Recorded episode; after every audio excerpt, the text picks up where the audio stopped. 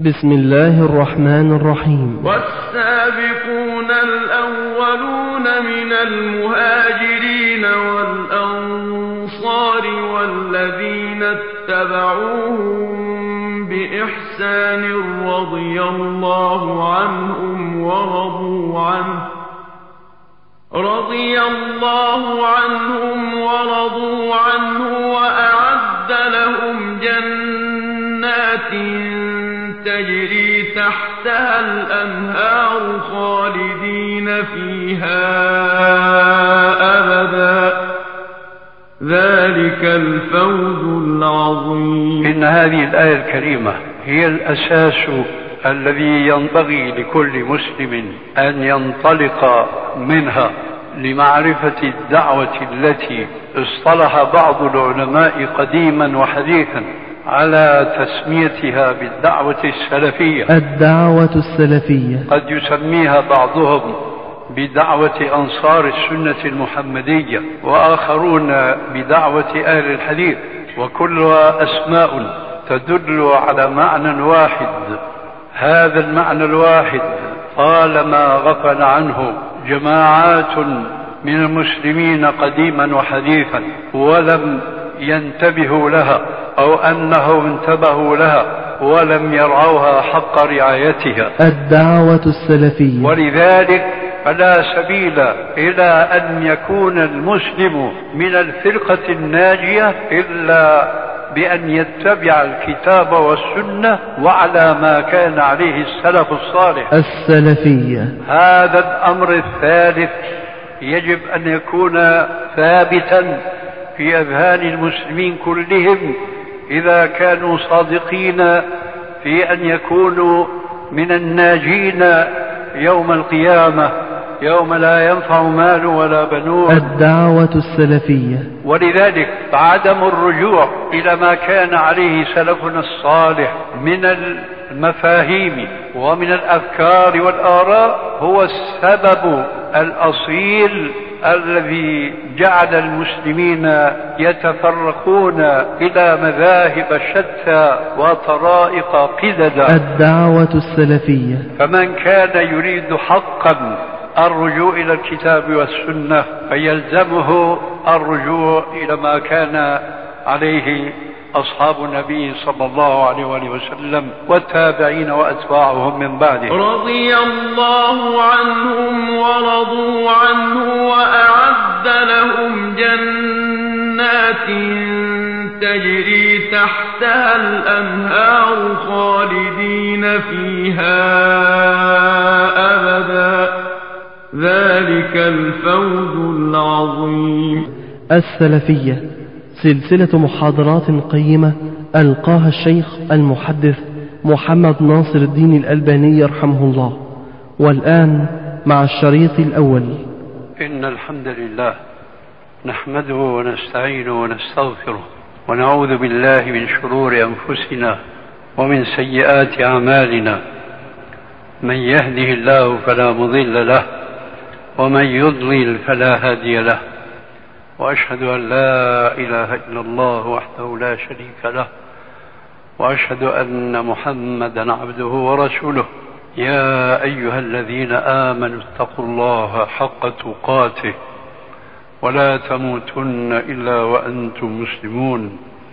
يا أيها الناس اتقوا ربكم الذي خلقكم من نفس واحدة وخلق منها زوجها وبث منهما رجالا كثيرا ونساء واتقوا الله الذي تساءلون به والأرحام إن الله كان عليكم رقيبا يا أيها الذين آمنوا اتقوا الله وقولوا قولا سديدا يصلح لكم أعمالكم ويغفر لكم ذنوبكم ومن يطع الله ورسوله فقد فاز فوزا عظيما أما بعد فإن خير الكلام كلام الله وخير الهدي هدي محمد صلى الله عليه وآله وسلم وشر الأمور محدثاتها وكل محدثة بدعة وكل بدعة ضلالة وكل ضلالة في النار.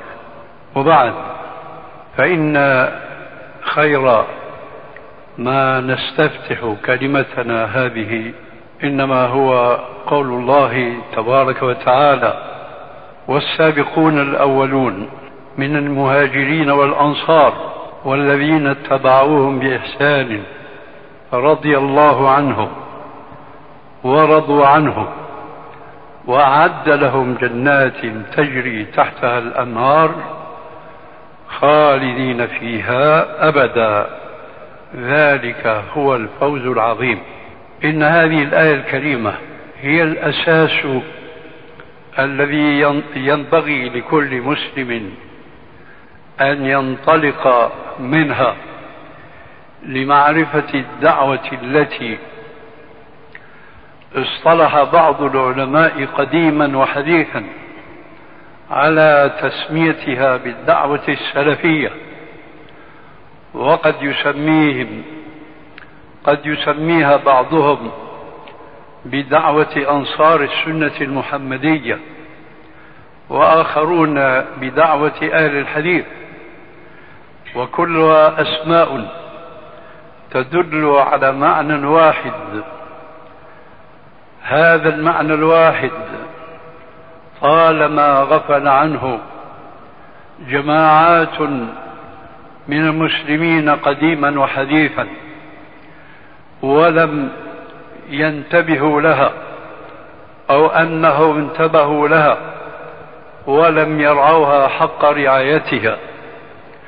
ذلك لأن الناس قد مضى عليهم قرون طويلة وقد ران على قلوبهم الجمود على التقليد المذهبي بين أهل السنة الذين ينتمون إلى أنهم من أهل السنة والجماعة ران على هؤلاء كلهم في القرون المتأخرة بعد القرون الثلاثة المشهود لها بالخيرية ران عليهم الجمود على التقليد والتدين بالتقليد فضلا عن غير أولئك الذين لا ينتمون إلى مذهب أهل السنة والجماعة من الفرق الأخرى التي يشملها قول نبينا صلوات الله وسلامه عليه في الحديث المشهور تفرقت اليهود على إحدى وسبعين فرقة وتفرقت النصارى على اثنتين وسبعين فرقة. وستفترق أمتي على ثلاث وسبعين فرقة كلها في النار إلا واحدة. قالوا من هي يا رسول الله؟ قال هي الجماعة.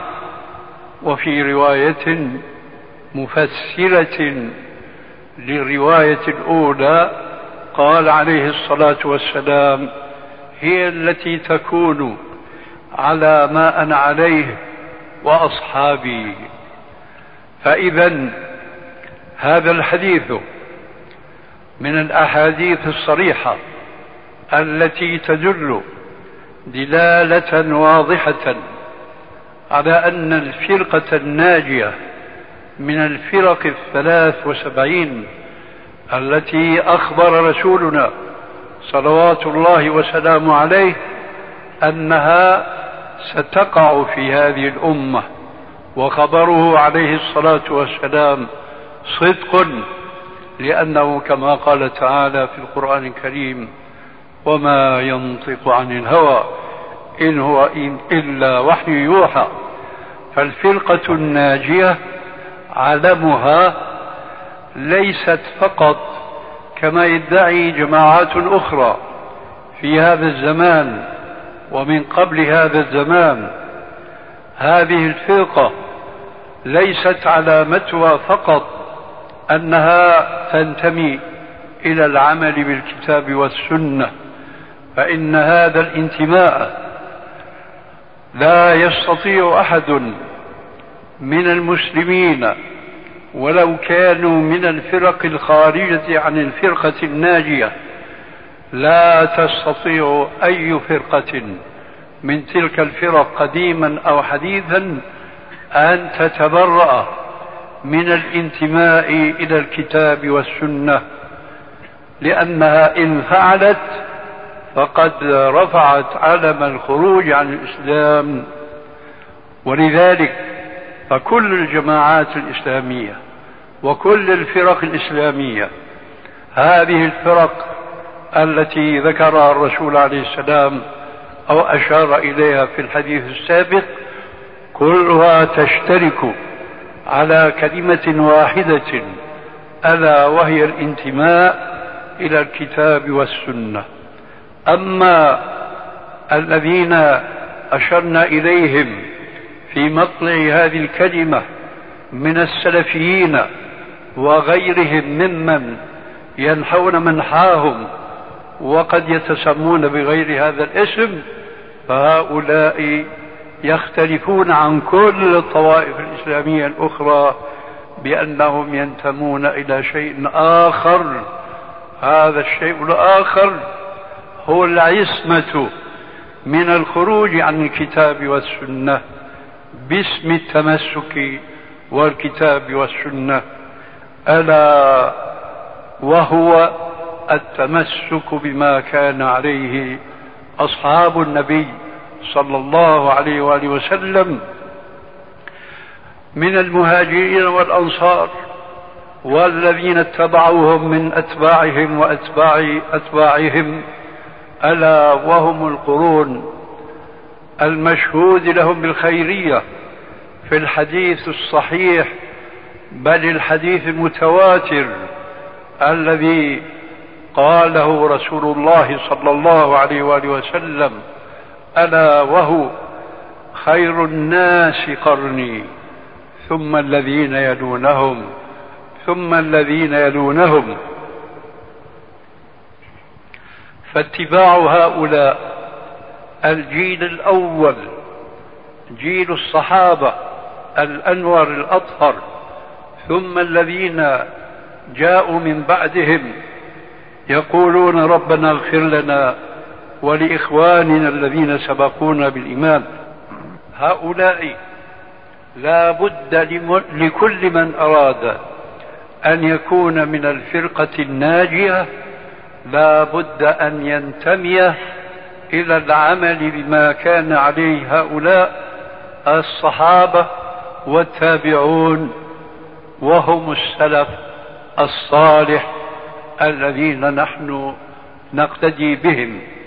وليس هذا الأمر من وجوب الاقتداء بهؤلاء السلف الصالح بالأمر المبتدع بل هو الأمر الواجب الذي جاءت الإشارة إليه بل التصريح به في مثل قوله تبارك وتعالى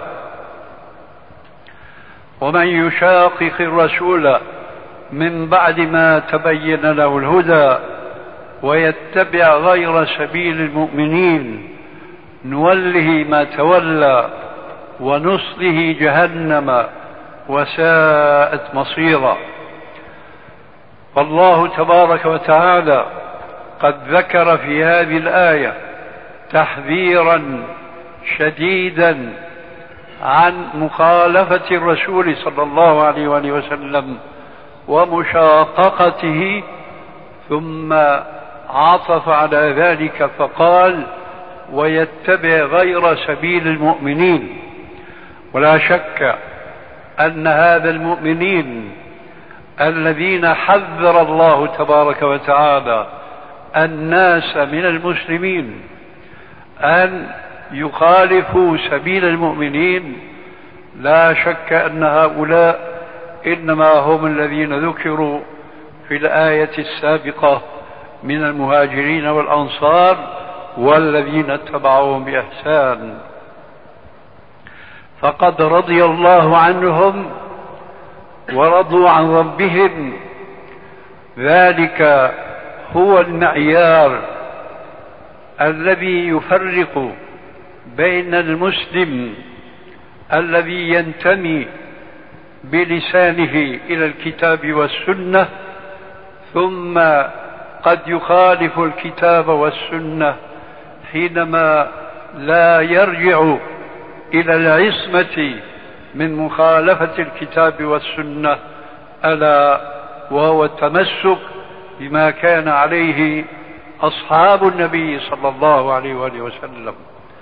فأنتم الآن أمام نص من الآية ومن الحديث الصحيح ذكرت الآية سبيل المؤمنين وذكر النبي صلى الله عليه وآله وسلم أصحابه كما ذكر سنة الخلفاء الراشدين في الحديث الآخر الصحيح الذي رواه جماعة من أصحاب السنة منهم أبو داود والترمذي والإمام أحمد وغيرهم عن العرباض بن سارية قال وعظنا رسول الله صلى الله عليه وآله وسلم موعظة وجلت منها القلوب وذرفت منها العيون فقلنا أوصنا يا رسول الله قال أوصيكم بتقوى الله والسمع والطاعة وإن ولي عليكم عبد حبشي وإنه من يعش منكم فسيرى اختلافا كثيرا. فعليكم بسنتي وسنة الخلفاء الراشدين المهديين من بعدي. عضوا عليها بالنواجذ وإياكم ومحدثات الأمور. فإن كل محدثة بدعة وكل بدعة ضلالة وفي الحديث الآخر وكل ضلالة في النار. فتجدون النبي صلى الله عليه وآله وسلم في هذا الحديث أيضا عطف سنة الخلفاء الراشدين على سنته عليه الصلاة والسلام. فهذا الحديث يلتقي مع حديث الفرقة الناجية ويلتقي مع قوله تعالى في الآية الثانية ألا وهي قوله تبارك وتعالى ومن يشاقق الرسول من بعد ما تبين له الهدى ويتبع غير سبيل المؤمنين ويتبع غير سبيل المؤمنين نوله ما تولى ونصله جهنم. وساءت مصيرا. ولذلك فلا يجوز للمسلم باسم اتباع الكتاب والسنة أن يتبع آراء أو أقوالا تخالف ما كان عليه سلفنا الصالح. ذلك لأن ما كانوا عليه هو تبيان للكتاب والسنة. وأنتم تعلمون جميعا أن السنة هي بنص القرآن الكريم تبيان للقرآن الكريم كما قال الله تبارك وتعالى مخاطبا شخص النبي صلى الله عليه وآله وسلم بقوله وأنزلنا إليك الذكر لتبين للناس ما نزل إليهم. فكما أن النبي صلى الله عليه وآله وسلم تولى بيان القرآن بسنته وسنته تنقسم إلى ثلاثة أقسام إلى قول وفعل وتقرير وهذه السنة ليس لنا طريق إلى الوصول إليها والتعرف عليها إلا من طريق أصحاب النبي صلى الله عليه وآله وسلم. ولذلك فلا سبيل إلى أن يكون المسلم من الفرقة الناجية إلا بأن يتبع الكتاب والسنة وعلى ما كان عليه السلف الصالح. هذا الأمر الثالث يجب أن يكون ثابتا في أذهان المسلمين كلهم إذا كانوا صادقين في أن يكونوا من الناجين يوم القيامة يوم لا ينفع مال ولا بنون إلا من أتى الله بقلب سليم. ونحن اليوم نعيش مع جماعات كلها تدعي أنها تنتمي إلى الإسلام وكلها تعتقد أن الإسلام هو القرآن والسنة ولكن الجماهير منهم لم يرتضوا الاعتماد على ما سبق بيانه من الأمر الثالث ألا وهو سبيل المؤمنين سبيل الصحابة المكرمين ومن تبعهم بإحسان. من التابعين وأتباعهم كما ذكرنا انفا في حديث خير الناس قرني إلى آخره.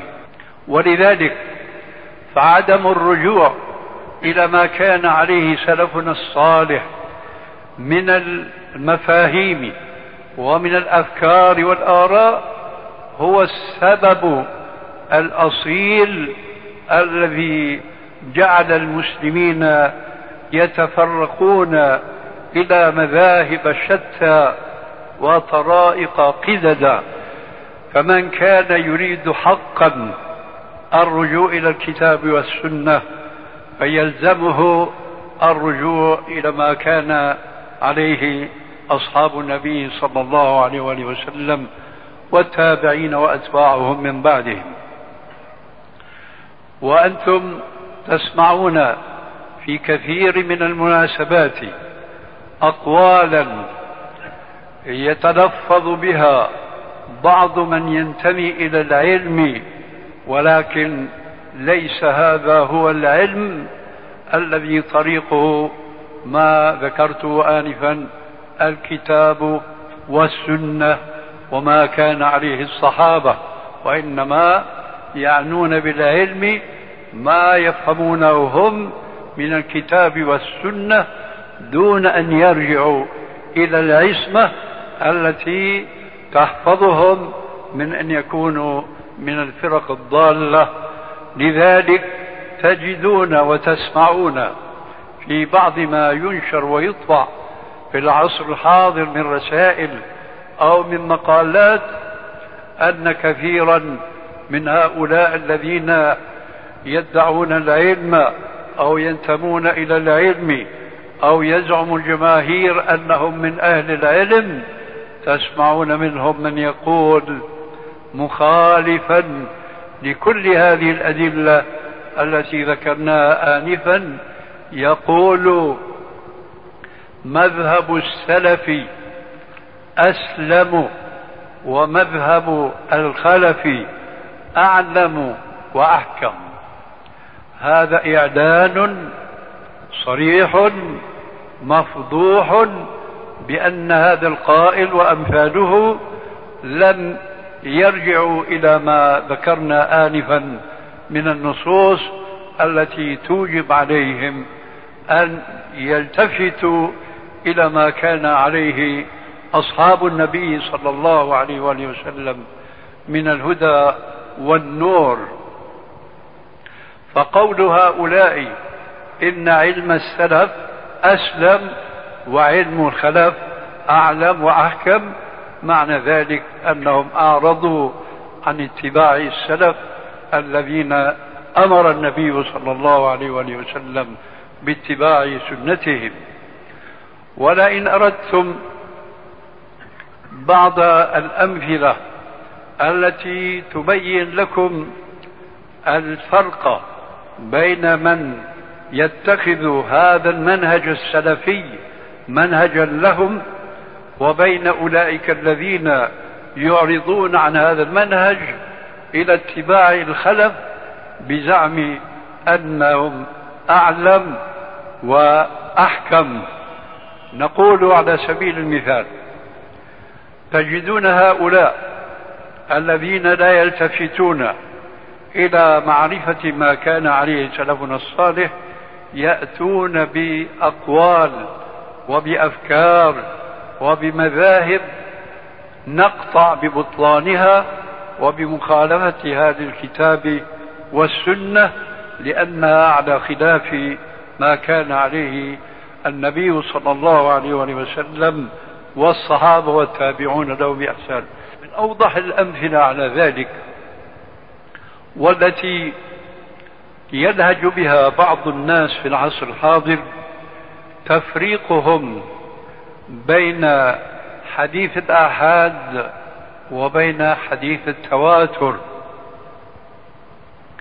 إن هذا التفريق من أبرز الأدلة على خروجهم عن اتباع السلف الصالح لأنهم لا يعرفون شيئا.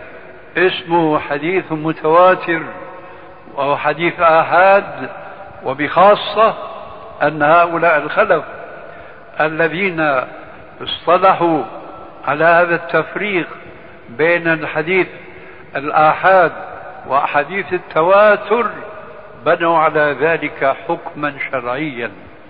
فقالوا بأن الحديث الآحاد ولو كان صحيحا إذا كان قد تضمن عقيدة فلا يؤخذ بهذا الحديث ولو كان صحيحا إلا إذا بلغ مبلغ التواتر. هذا التقسيم الذي رتب عليه هذا الحكم وهو التفريق بين العقيدة فلا يؤخذ فيها بحديث الآحاد بين الحديث الآحاد وأحاديث التواتر بنوا على ذلك حكما شرعيا. فقالوا بأن الحديث الآحاد ولو كان صحيحا إذا كان قد تضمن عقيدة فلا يؤخذ بهذا الحديث ولو كان صحيحا إلا إذا بلغ مبلغ التواتر. هذا التقسيم الذي رتب عليه هذا الحكم وهو التفريق بين العقيدة فلا يؤخذ فيها بحديث الآحاد وبين الأحكام فيؤخذ فيها بحديث الآحاد. هذا التقسيم من درس السلف.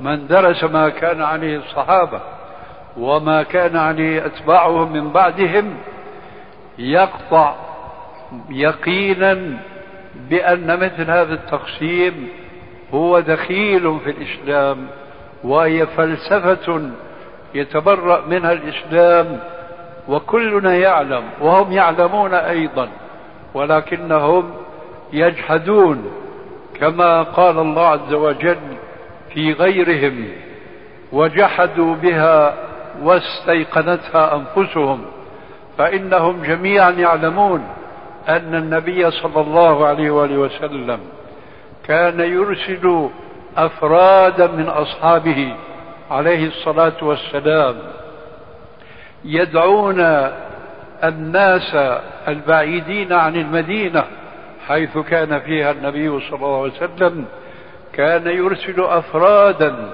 يدعونهم إلى الإسلام وليس الإسلام إلا ما جاء به الرسول عليه الصلاة والسلام شاملا كما لا خلاف في ذلك بين ما كان عقيدة وبين ما كان احكاما ومن الأمثلة المشهورة في السنة الصحيحة التي يعرفونها ثم ينحرفون عنها إرسال النبي صلى الله عليه وآله وسلم. إلى اليمن تارة معاذا وتارة أبا موسى الأشعري وتارة عليا. ماذا كان هؤلاء الأصحابة؟ ماذا كان يفعل هؤلاء الصحابة حينما أرسلهم رسول الله صلى الله عليه وآله وسلم إلى اليمن؟ لا شك أنهم كانوا يدعونهم إلى الإيمان بالله ورسوله وهو أصل كل عقيدة.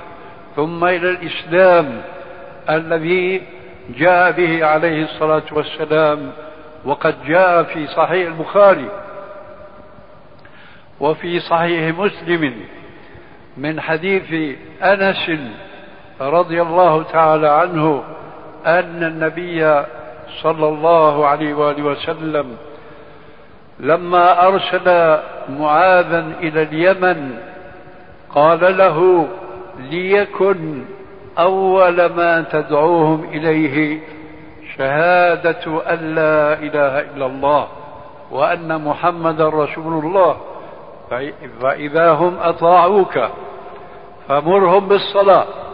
إلى آخر الحديث الصحيح ففيه أن النبي صلى الله عليه وآله وسلم أمر معاذا وهو, وهو فرد وحديثه باصطلاح المتأخرين حديث آحاد فأمره عليه الصلاة والسلام أن يكون أول ما يدعوهم إليه هو الاعتقاد بالله وحده لا شريك له.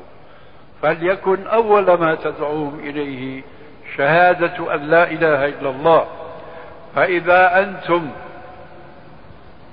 قابلتم هذا الحديث المجمع على صحته بين المسلمين قاطبة بين متبعين للسلف والمخالفين لهم يعتقدون معنا أن النبي صلى الله عليه وسلم أرسل معاذا إلى اليمن وأمره أن يدعوهم إلى شهادة أن لا إله إلا الله.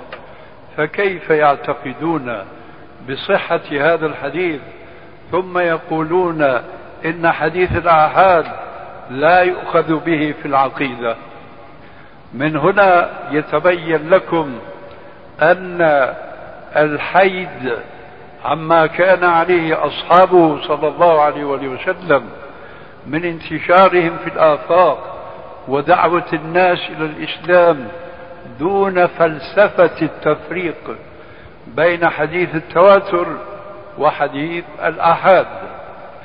هذه المسألة وحدها تكفي لتبين لكل مسلم عاقل خطر الانحراف عن اتباع الكتاب والسنة وعلى منهج السلف الصالح.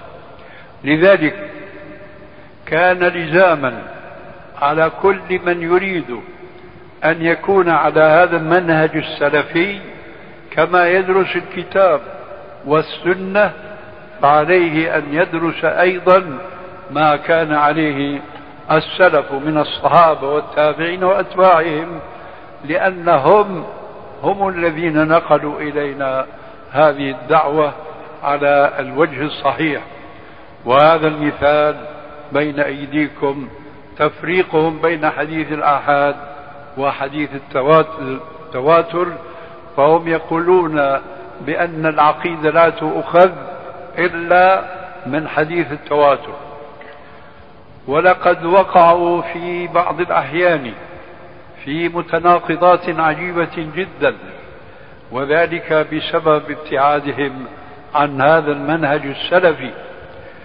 فإن بعض النصوص الشرعية تتضمن في آن واحد عقيدة وحكما كمثل قوله عليه الصلاة والسلام والحديث في الصحيحين من حديث أبي هريرة رضي الله تعالى عنه قال قال رسول الله صلى الله عليه وآله وسلم إذا جلس أحدكم في التشهد الأخير فليستعذ بالله من أربع.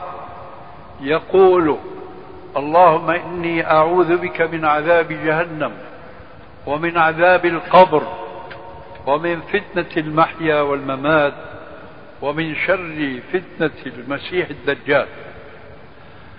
هذا الحديث فيه أمر بالاستعاذة من هذه الأربع فهي مسألة فيها حكم من أحكام الشريعة وهم معنا على أن الحديث الأحاد تثبت به الأحكام الشرعية لذلك لا يسعهم إلا أن يأخذوا بهذا الحديث وفيه الأمر بالاستعاذة من هذه الأربع.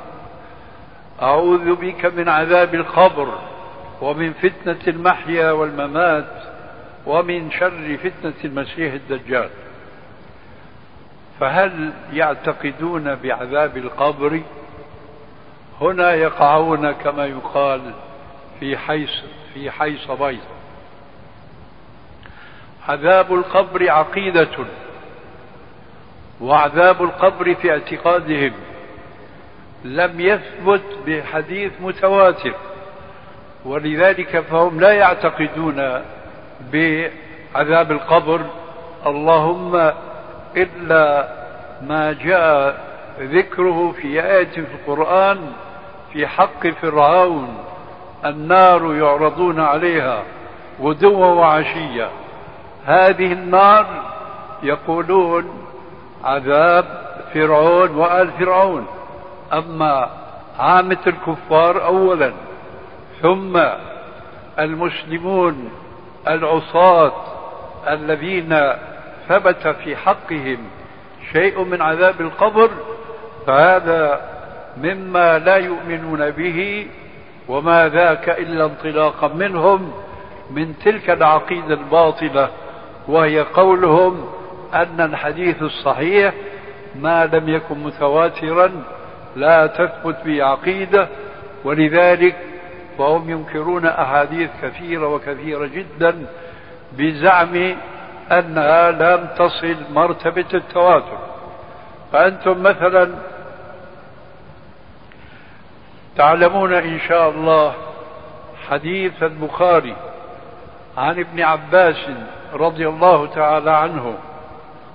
قال مر النبي صلى الله عليه وسلم بقبرين فقال أما إنهما ليعذبان وما يعذبان في كبير أما أحدهما فكان يسعى بالنميمة وأما الآخر فكان لا يستنزه وفي رواية لا يستتر. من البول. ثم أمر النبي صلى الله عليه وسلم بأن يؤتى له بغصن من نخيل فشقه شقين ووضع على رأس كل قبر منهما شقا. وسألوه عن ذلك فقال لعل الله عز وجل أن يخفف عنهما ما دام رطبين. هذا الحديث في صحيح البخاري وتسمعون أن النبي صلى الله عليه وسلم صرح فيه بأن هذين مسلمين ومع ذلك فهما يعذبان فدعا الرسول عليه السلام لهما بأن يخفف الله عنهما العذاب بقدر ما بقي هذان أو هذان الغصنان رطبين. كذلك هناك حديث آخر يقول فيه النبي صلى الله عليه وآله وسلم استنزهوا من البول استنزهوا من البول فإن أكثر عذاب القبر من البول. وهكذا في الأحاديث كثيرة وكثيرة جدا. من ذلك أيضا ولا أطيل قوله عليه الصلاة والسلام لما مر بقبرين لمشركين ماتا في الجاهلية قال عليه الصلاة والسلام لولا أن تدافنوا لأسمعتكم عذاب القبر. لولا أن تدافنوا لأسمعتكم عذاب القبر. مع ورود هذه الأحاديث في عذاب القبر بالنسبة لبعض المشركين ولبعض المسلمين مع ذلك عطلت هذه الأحاديث ولم يعتقد بها وبمضمونها بفلسفة أنها أحاديث آحاد فماذا موقفهم بالنسبة لحديث أبي هريرة؟ إذا جلس أحدكم في التشهد الأخير فليستعذ بالله من أربع منها عذاب القبر. إن استعاذوا بالله من عذاب القبر تنفيذا لهذا الحكم الشرعي وهو واجبهم لأنهم لا يختلفون معنا في أنه يجب الأخذ بحديث الآحاد في الأحكام فهذا حكم شرعي. أمرنا الرسول عليه السلام أن ندعو بهذا الدعاء في التشهد الأخير فإنهم أخذوا به كما هو قولهم وقولهم الحق لأنه معنا هنا فكيف يأخذون به وهم لا يؤمنون بعذاب القبر؟ لا يصدقون بعذاب القبر. فإذا هم حيارى ضالين منحرفين بسبب الفلسفة التي خرجوا بها عما كان عليه أصحاب النبي صلى الله عليه وسلم من عدم التفريق بين الأحاديث وجعلها آحاد وجعلها تواتر لا تفريق عند السلف إطلاقا ولا عند أحد من الأئمة الأربعة الذين اتبعوا السلف الصالح في عقائدهم إلا من انحرف من أتباع الأتباع من بعض الفرق الضالة كالمعتزلة والخوارج ونحو ذلك فهؤلاء خالفوا سبيل المؤمنين فحق فيهم وعيد رب العالمين. ومن يشاقق الرسول من بعد ما تبين له الهدى ويتبع غير سبيل المؤمنين نوله ما تولى ونصلي جهنم وساءت مصيرا.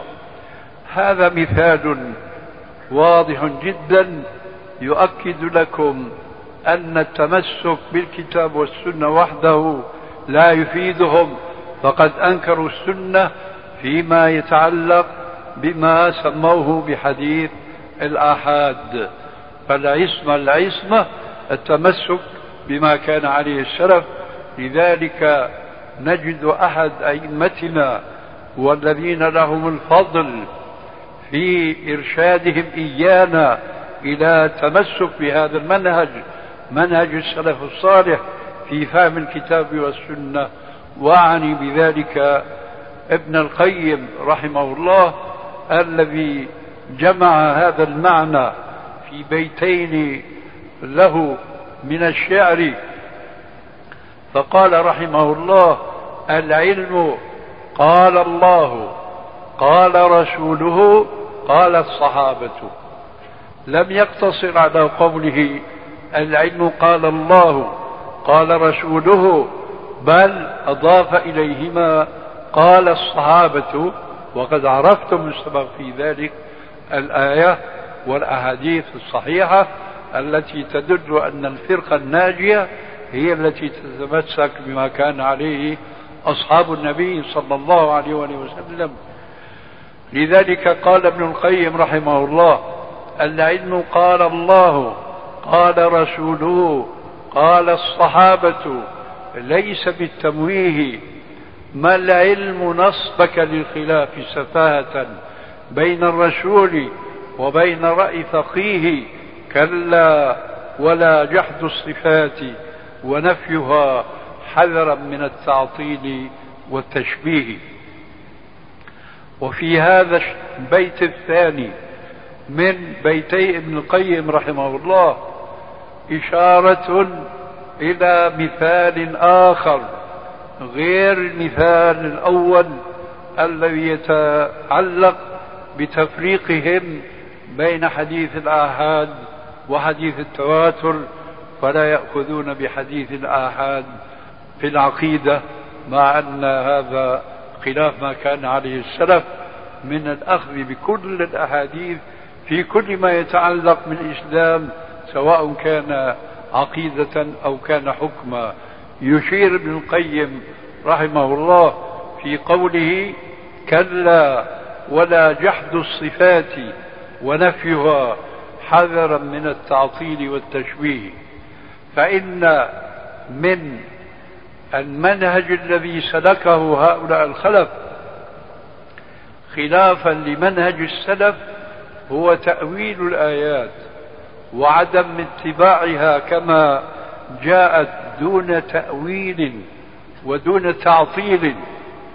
فالسلف رضي الله عنهم وفيهم منهم الأئمة الأربعة قد ذهبوا في موقفهم من آيات الصفات وأحاديث الصفات إلى الإيمان بحقائق معانيها دون تشبيه ودون تعطيل.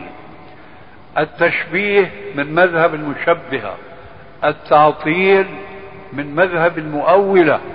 أما السلف فقد جمعوا بين إثبات معاني الصفات على حقائقها مع تنزيه الله تبارك وتعالى عن مشابهته للحوادث. والنص القرآني في ذلك صريح كما تعلمون ألا وهو قوله عز وجل ليس كمثله شيء وهو السميع البصير. ليس كمثله شيء تنزيه وهذا واجب على كل مسلم. والخلف زعموا أنهم ينزهون معنى رب العالمين ولكنهم بالغوا في التنزيه فوقعوا في التعطيل وهو إنكار صفات الله عز وجل التي تعرف بها إلى عباده. تعرف ربنا عز وجل إلى عباده حينما وصف نفسه ببعض الآيات وفي بعض الأحاديث فعطل الخلف معاني هذه الآيات بإخراجها عن معانيها الظاهرة زعموا أنهم فعلوا ذلك من باب التنزيه فخالفوا الآيات وخالفوا السلف الصالح الذين كانوا يمرونها على معانيها الظاهرة والمعروفة في اللغة العربية مع تنزيه الله تبارك وتعالى عن مشابهته للمخلوقات. وأنتم تعلمون أن من أئمة الأربعة إمام دار الهجرة مالك بن أنس رضي الله تعالى عنه فقد أصبح معلوما لدى الخاصة والعامة ما ثبت عنه بالسند الصحيح أن رجلا جاء إليه يسأله قال يا مالك الرحمن على العرش استوى كيف استوى؟ قال الاستواء معلوم والكيف مجهول والسؤال عنه بدعة. أخرج الرجل فإنه مبتدئ. لقد أجاب هنا الإمام مالك رحمه الله بجواب شاف واف حيث بين أن الاستواء في اللغة العربية معلوم وهو العلو أي إن قوله تعالى الرحمن على العرش استوى يعني استعلى. ولذلك يقول كل مسلم يعبد الله ساجدا سبحان ربي الأعلى. فأجاب مالك بأن الاستواء المذكور في الآية معلوم لغة. لكن أنت تسأل عن الكيف كيف استوى؟ الكيف مجهول.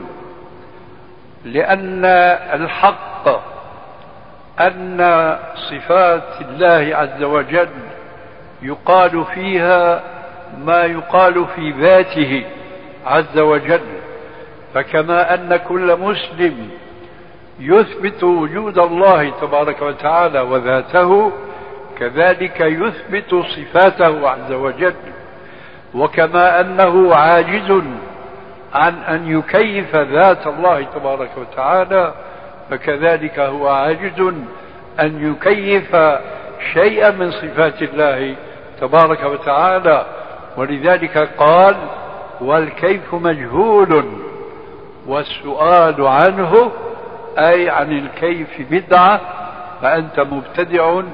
لذلك أمر بطرد الرجل من ذلك المجلس الذي كان فيه مالك رحمه الله تبارك وتعالى.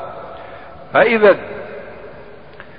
مذهب السلف الإيمان بآيات الصفات وأحاديث الصفات على المعنى اللغوي دون تأويل لأنه تعطيل ودون تشبيه لأنه ينافي التنزيه المصرح به في قوله تعالى ليس كمثله شيء وهو السميع البصير إن بعض المذاهب الموجودة اليوم على وجه الأرض بعضها ليست من أهل السنة.